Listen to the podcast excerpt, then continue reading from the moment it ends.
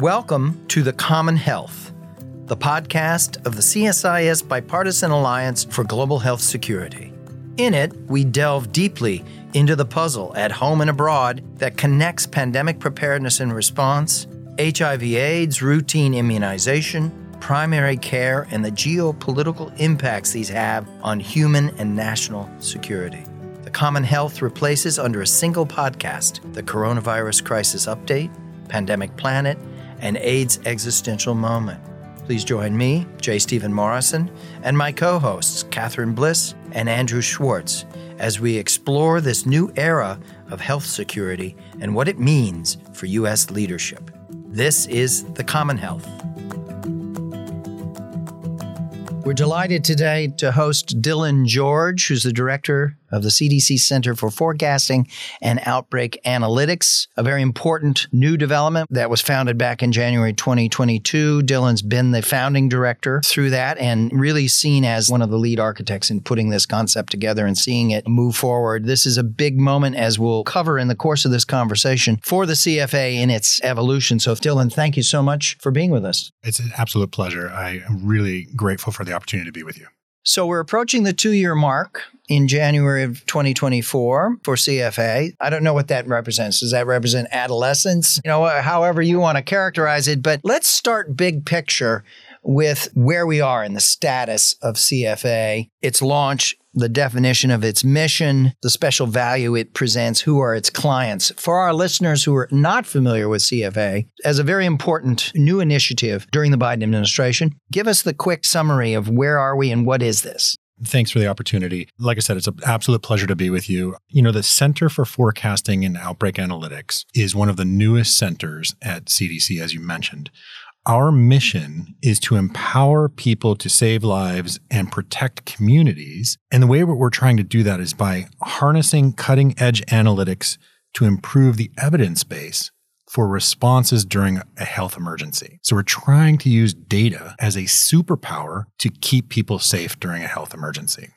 So in plain English, to somebody who is just your average citizen out in a community that's experienced COVID and now thinking about, okay, what's the future might look like? How do you explain what this is and the value it would have for any number of American citizens who are not necessarily thinking about what analytics are and data?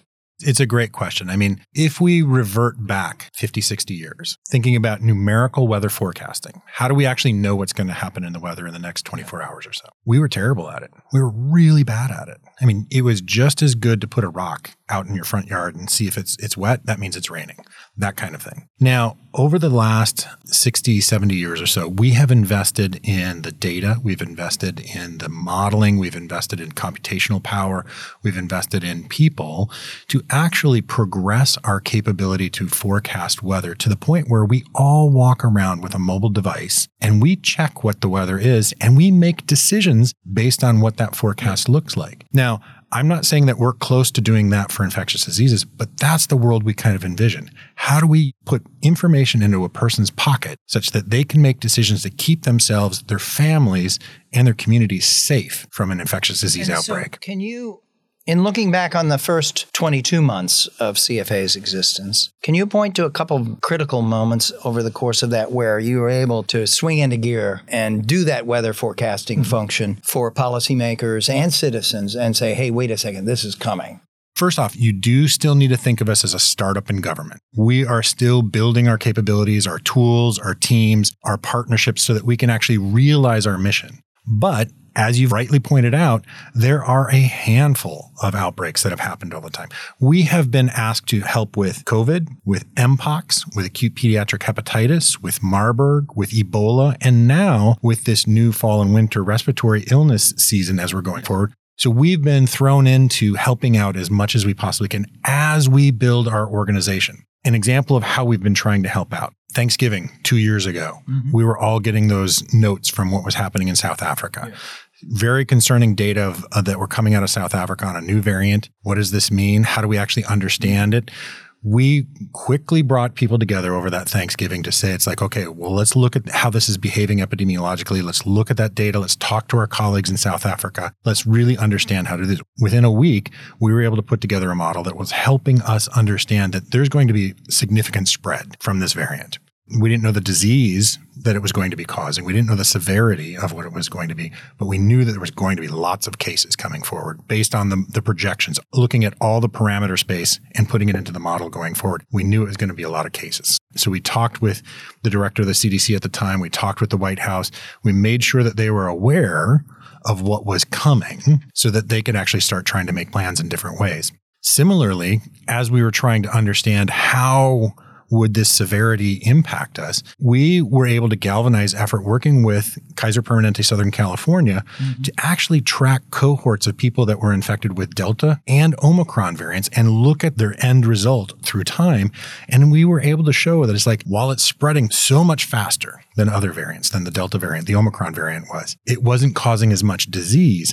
But because we were seeing so many cases, it was still going to cause strain on hospitals going forward. Putting those two pieces of information together, we were the first organization working with our colleagues across CDC that was able to actually show that using United States data, not data from the UK, not data from Israel, but data from the United States, that it wasn't going to be as clinically severe. But like I said, putting the information together on how much it was spreading and how much disease it was causing, we could still make an estimate that it was going to strain our hospital systems. That's an example of some of the work that we were able to do even while we were building our organization.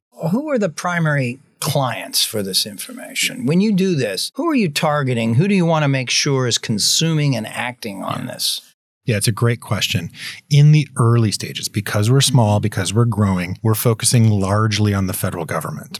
Whoever is the director of the CDC, whoever is an incident manager of a response, whoever is playing a key role in the White House. Before it was Paul Friedrichs at the Office of Pandemic Preparedness and Response. It was whoever was the czar of the response. Those were our primary focus. Now, I refer to this as our 10X, 100X value proposition. Our 10X value proposition is, can we provide those analytical insights in a timely and effective way to the federal government? Our 100X value proposition is, can we do that for state and local jurisdictions? Because in the United States, in our federalism system, that's where really the action happens in public health, is at the state and local level. And we need to be able to provide them insights to be able to be much more effective going forward as well. And are they consuming your products now? Like I said, we're starting from moving from the federal to the state and local jurisdictions. We are starting to work much more effectively with them. Now, it's still in early stages, but for example, with the fall respiratory season coming forward, we have put out an outlook of what should we expect in terms of hospital burden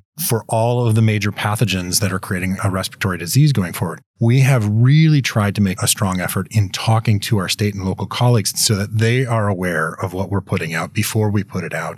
And then also, very importantly, getting feedback from them on that assessment and how it's affecting them in their local jurisdiction in different ways. For example, I was talking with a state health official 2 weeks ago about our assessment, and she was telling me that it was exceptionally helpful for her then to take that assessment and go talk to the hospitals in her jurisdiction and have a really targeted discussion of, are you prepared for that level of hospitalization? If not, what can we do to help going forward? And so that gives a scenario planning factor of what is the level we potentially could expect going forward, and then people can plan accordingly. So people have been using this information to have very targeted conversations about, are we ready or are we not ready? I read that respiratory disease season outlook that we published back on October 24th, just recently. And I'm assuming that the respiratory viral season is now becoming a kind of planning, a cyclical factor under the direction of the new CDC director, Mandy Cohen. She's made clear this is going to become an annualized way of trying to engage the American public on what's happening and where are we heading. I liked the fact that you gave all of these different uncertainty quotients, whether you're talking about RSV, you're talking about flu, you're talking about COVID, you're talking about other things. But you also wrapped it together with hospitalization is likely to remain fairly high, higher than pre-pandemic levels. And I don't think a lot of people realize that, right? And so the stress on our system remains significant in this period, even with the outlook for those infectious diseases not being all that terrible, as you point out in this outlook that you put out. It's been interesting as we've been reporting out on that assessment. Essentially, the assessment is we anticipate that there's going to be more hospitalizations than what we saw pre-pandemic. And we also anticipate that there's going to be some hospitalizations on the level of what we experienced last year, but about on the same order of magnitude. And the interesting thing about that assessment is we've been talking, particularly with our state and local jurisdiction and partners, is that it's the realization that we've got three major pathogens now, whereas we had two before. And everybody kind of intuitively understood that, but it's all of a sudden now, it's like once you state it and put it down on a piece of paper, it's like it really became visceral for folks. It's like, oh my gosh, we do need to start thinking about how to prepare for it much more effectively. And then, as we pointed out in our assessment, even a moderate level of COVID added to influenza and RSV is going to cause more stress than severe situations where we had severe flu and RSV combined before. We need to be thinking about this, even with a moderate level of COVID circulating and causing hospitalizations. We're going to have to shift into a new gear in terms of preparedness for how we're actually doing this year on year. Now, I will be the first one to admit that whether or not COVID is seasonal, whether or not we're going to have the same level every year, that's an open science question. Pragmatically, though, until we see otherwise, we should be prepared that it will be a seasonal disease going forward. Like I said, I will be the first one to admit it's an open question scientifically, whether or not it will be or it won't be. Now, as you've started this work, are you encountering much pushback from the public? Here we have a public that is awash in misinformation and disinformation, deep in its skepticism and cynicism to a degree about science. CDC's been subjected to all sorts of malignant allegations and criticisms and the like. So you're coming forward with this shiny new set of products, this shiny new capacity. What kind of noise are you getting? Because oftentimes you're not necessarily delivering happy news. Yeah. Sometimes you're issuing the storm is coming news. Definitely that was the case with Omicron. It was a 5-alarm fire that we were ringing the bell as loud and as hard as we possibly could. With COVID, it's like, let's be prepared sort of situation. But being awash in this situation of misinformation and disinformation, it is a challenging environment. It's challenging for everybody to make sure that we get the message across. The CDC's in the same bucket as everybody else and trying to make sure that people have the right information, it's accurate, it's correct, and then it's also getting through. And what are you finding works in terms of the way you communicate? Getting the great modeling exercises completed and out on time, terribly important. Getting people's attention, getting people habituated to, aha, we have this CFA, they're coming out with these. Let's be sure we are alert to them. But the way that you communicate this to pierce through this noise and confusion out there, and a fairly malignant environment in many cases, becomes ever more important. How are you going about that? I'm not going to say that we've figured out what the silver bullet is here, but we definitely have recognized that this is critically important. The way that we've organized ourselves to actually execute on our mission is that we're developing a team of data scientists that will generate the analytical insights. Yeah. We're also currently building a team that will help us translate and communicate those analytical insights to our partners and customers and how we're moving forward. It is critically important that we get this right. And it's going to be really hard to do as well. Are you going out and doing focus groups? Obviously, there's challenges with being in the federal government and doing some of that work, but we're working with our folks across CDC to actually do that sort of effort. And one of the reasons why it's so important for us to work with the state health officials and the state epidemiologists so that we can actually engage at the state and local level is so that we can get that feedback from them as well. And we can have those discussions in a very bi-directional way and understand how our message is landing or not, and then make those correct pivots in how we're moving forward. Like I said, I'm not going to say that we found the silver bullet here, but I will say that we are taking this very seriously and we're building a team around trying to improve how we communicate results because we fully appreciate how hard it is to do. Let me ask you another question around the role that you play. At the University of Washington in Seattle, you have the Institute for Health Metrics and Evaluation that Chris Murray started 12 years ago now. And just down the road, the Institute for Disease Modeling too, those folks. So we have some very impressive institutions based in these university settings. Some of them, like IHME, went out and started doing very localized projections during COVID across the United States. It was sort of new work that they were undertaking. How does CFA relate to what these other institutions like IHME and the other institute?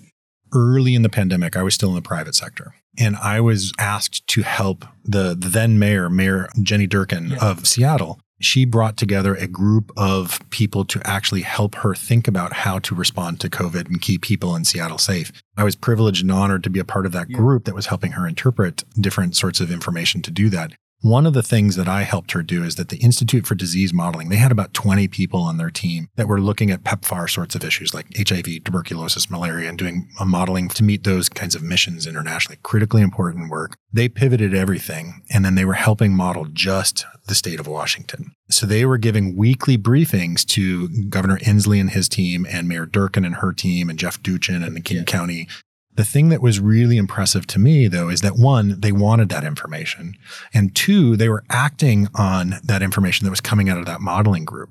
My role was to help try to translate what those analytics and those results really meant and how to actually implement them in terms of policy or operations in some capacity. She was inspired to actually have a group of people to help her do that, but it was also somewhat intoxicating to see how quickly she could actually implement these ideas and suggestions. So a lot of what I learned from working with Mayor Durkin at the time and seeing how she was actually ingesting modeling information and then implementing it in an operational context is what we're trying to incorporate into the Center for Forecasting and Outbreak Analytics as well. Because we want to be able to have that kind of impact where people are getting the information and implementing it as fast as they can to keep people safe. And so that's why I'm very dogged about trying to actually work much more closely with state and local jurisdictions in actually doing it, because they're the ones that actually implement. The CDC provides guidance, but the state and local jurisdictions, they actually are the ones that are actually implementing and operationalizing efforts. For CFA, do you have an advisory group that brings to the table on a regular basis authorities from the states, territories, municipalities to get their input, but also to sort of raise their consciousness? The director of the CDC does have an advisory group that actually brings together folks on data issues. And then, if I remember correctly, they also do have a component that brings in state views on those particular issues going forward. We definitely participate in all of those kinds of discussions going forward. As we'll talk about, this new network that we're standing up as well will help us in that very similar vein to get that feedback in a very targeted and bidirectional way. We've also been working very closely with our colleagues at the Association for State and Territorial Health Officials and the Council for State and Territorial Epidemiologists, CSTE, and the Big Cities Health Coalition and a handful of these other partners to actually make sure that we're connecting with the right people at the state and local jurisdiction. And so we've been having very open discussions and very frequent discussions with those as well. While it's not in a formal sort of committee, we spend a lot of time talking to them. Let's talk about the launch. I believe the formal launch will be November 8th. Back in September, you announced the $262 million commitment over a 5-year period to support something you're calling the National Network for Outbreak Response and Disease Modeling. This is a major development through the CFA, has 13 partner institutions. Tell us a bit about this. This looks to me to be a major development for you, and congratulations. Thanks. Tell us a bit about it. Thank you very much. I am very proud of how the team has put this together going forward. Earlier this year, we put out a call for people to come help us build the capability we know that we want to keep Americans safe with using data as a superpower. We were stunned by the excitement and the number of proposals that we received. I mean, they came from academia, from the private sector, from various health departments. And in September, as you mentioned, we selected 13 of these partners to help us build this modeling and analytical capacity at the federal, state, and local level. This is a transformative investment in public health capabilities. Over the next 5 years, we're hoping to be able to build, test, and scale up new capabilities that are using data to help us understand an outbreak and then also help people navigate their risk accordingly. There's also a lot of similarities that you can also think about between astronomy and epidemiology. They're both observational sciences, and also it's like what you see in the data is largely the past. For example, if you see the light that comes from Alpha Centauri, you're not really seeing it right now. You're seeing it from 4 years ago. It took 4 years from the light from Alpha Centauri to get to us. If you see the light from the sun, it took 8 minutes for the light from the sun to get to us. We're really seeing the past when we look up at the sky. Similarly with epidemiology, when we look at the data, we're looking at the past. There's an effort that's going on right now in the Office of Public Health Data Surveillance and Technology, affectionately referred to as the Data Office. My colleague, Dr. Jen Layden, who's amazing and is doing a great job galvanizing effort. If she is wildly successful, we would move epidemiological data from Alpha Centauri to the sun. But still, it's seeing the past. What we're trying to accomplish, both within CFA and within this network, is we're trying to anticipate what's going to happen in the next handful of days to weeks in an outbreak. We're trying to look to the future as to how to help people plan instead of looking to the past. Tell us in concrete terms, what would this network of 13 mostly universities, what will it bring as additional value to what CFA is trying to do? We've broken them up into three big groups. Mm-hmm. The first group is what we call the innovators. Mm-hmm. We need to come up with novel ways of doing different methodologies of being able to forecast going forward. We need to actually look at different data sets. For example, there's lots of excitement about wastewater right now because it's faster than the way you get clinically confirmed case counts. This is great, but it's still looking at the past. How do we incorporate wastewater into a forecast so that we can actually see what's going to happen over the next 2 weeks? That's a methodological and a data kind of like advancement. We also need to actually take those, not just innovations for innovation's sake, but we need to test them to see if they're fit for purpose. And so the second group of people are going to actually, they're called the integrators.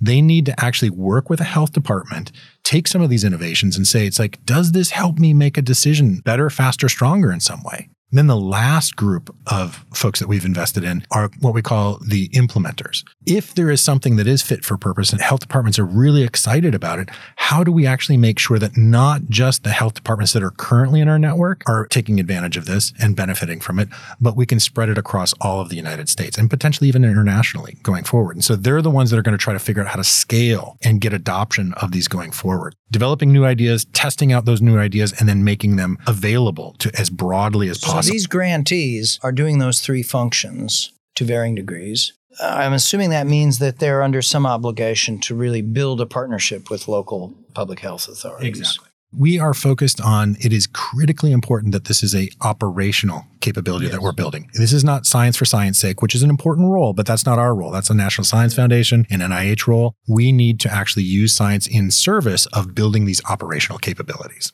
There's not any private sector partners in that list of 13. Why is that? Well, actually, there's two. The Kaiser Permanente Southern California is a payer provider, and then also the international, I always get... Responder system? Yes, exactly. So those are both private sector. Private sector. The other aspect of this, too, there's sub-awardees among several of these prime awardees that are private sector participants as well. For example, Northeastern University has Ginkgo Bioworks helping them develop different capabilities and doing some roles. And so there's some sub-awardees that are in the private sector as well. Does this network connect to philanthropic initiatives like the Chan Zuckerberg Hub or what Gates does? How does this network relate to what philanthropies, Rockefeller? One of the other features of this network is we've tried to designate one of the performers to be put in a coordinating role. And because we wanted to make sure that the network was interfacing with other efforts that are existing, particularly the Modeling for Infectious Disease Agents study, Midas at NIH, the Chan Zuckerberg initiatives, the initiatives at the Hub in Berlin for the WHO. We wanted to make sure that what we're doing within the center could be understood by these other groups, and then what they're working on in their other groups could come into our network as well. We wanted to have a belly button where that could happen, so we didn't have 13 people merving on different networks in an uncoordinated way. So we're hoping that that coordinating can help with that interaction, and we can get more benefit out of the network as we interface with them as well. There's two other networks that are, I think, are critically important here too. The Office for Advanced Molecular Detection had stood up the Pathogen Genomic Centers of Excellence, and our colleagues in the Division of Vector-Borne Diseases stood up a Vector-Borne Diseases Centers of Excellence. Those efforts are really impressive and doing some things that we think that we can interface with them to get a greater than the sum of the parts initiative across those networks. Give us a little bit of a preview of what's going to happen November 8th. Well, on the 7th, we're going to come together as all of representatives from all of the networks on a kickoff meeting. They're going to be here in DC. That we're going to be talking about this and showing an opportunity for everybody to be face-to-face with one and meet everyone for the first time, and then to discuss what we're going to be doing across the network to try to come to a more synthetic whole of what we're going to be going forward. Then on the 8th, we're going to be talking on the Hill with what we're trying to accomplish and making sure that our partners in the Hill that have appropriated dollars to actually make this happen are aware of what their dollars are going towards and to show who and where and what we're building in this network going forward. Do you have some existing champions on the Hill now?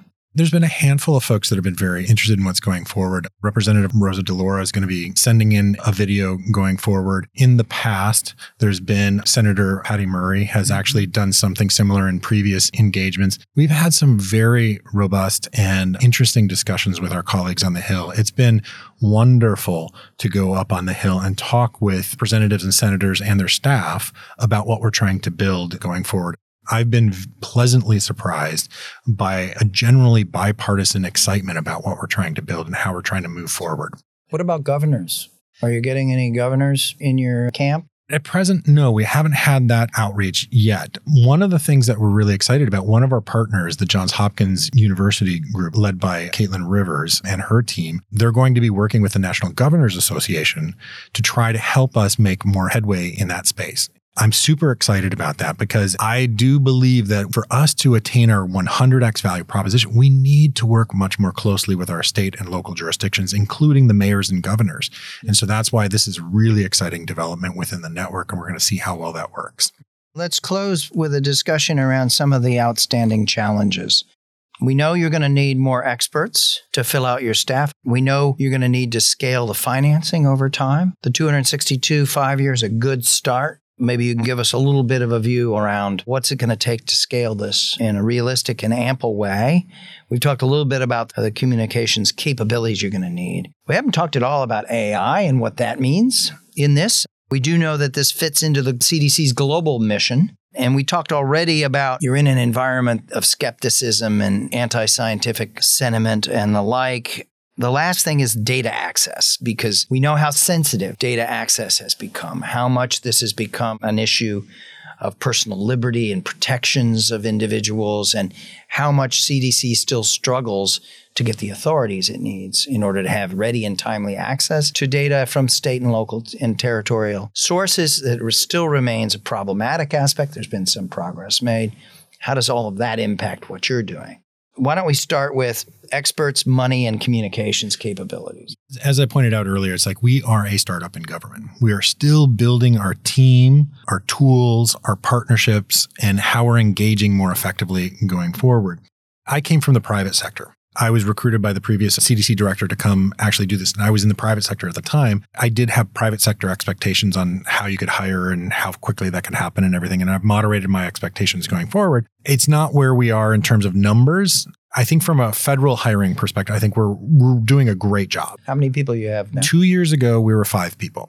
Last year, we were 20 people. This year, we're a little north of 50 people. We're on a pretty good clip of bringing on people to do this. The thing that I'm more impressed about than the number of what our headcount is that the team we have is crazy good. And what I mean by that is that people have left tenure-tracked positions to come join our team because they can see the mission and its importance, and they can see how we can have direct impact and improving these capabilities in a way that you can't do anywhere else. That's why they're coming to be on our team, and it's just really wonderful.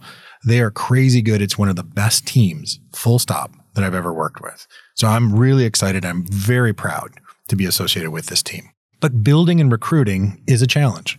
We need to keep moving. We need to build that team that's going to do that inform function where we're translating that information.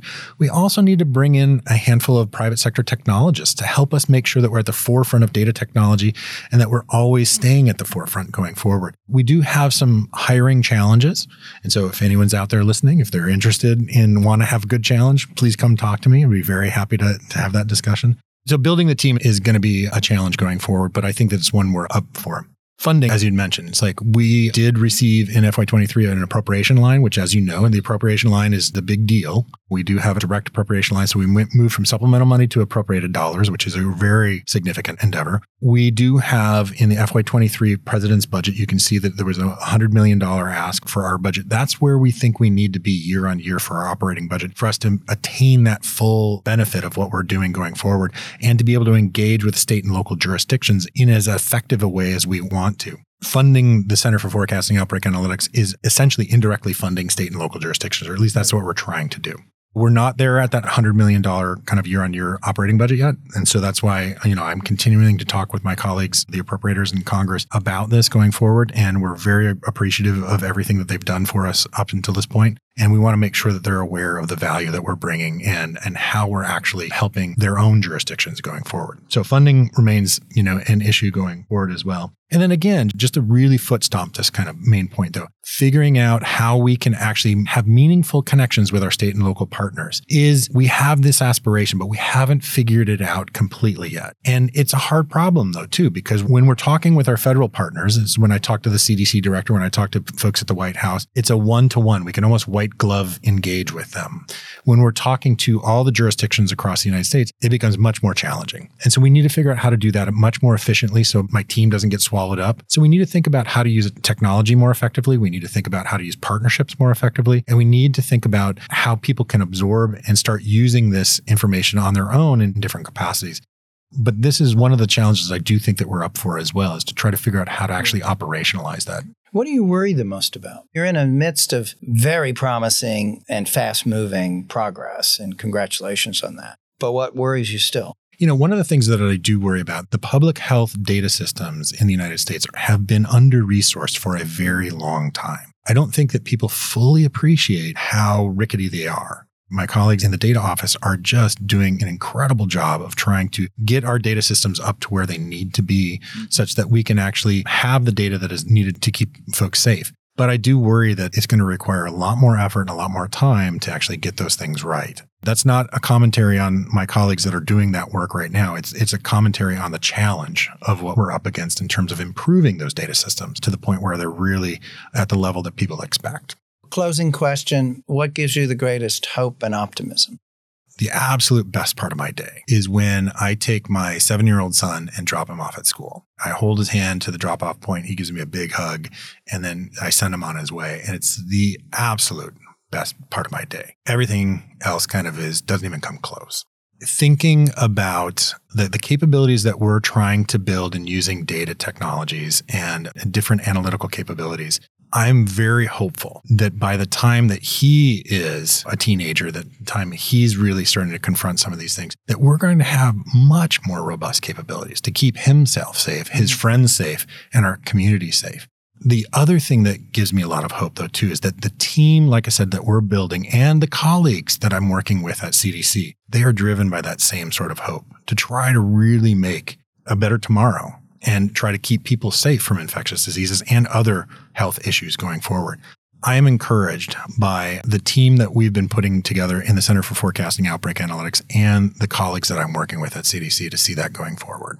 Well, this has been a wonderful conversation at a particularly important moment in time in the development of CFA. Congratulations in advance for the launch, and best of luck with everything. And I hope we can get you back here in another 6 months to report further on where things stand. Always happy to come back. Thanks for the time. Appreciate it.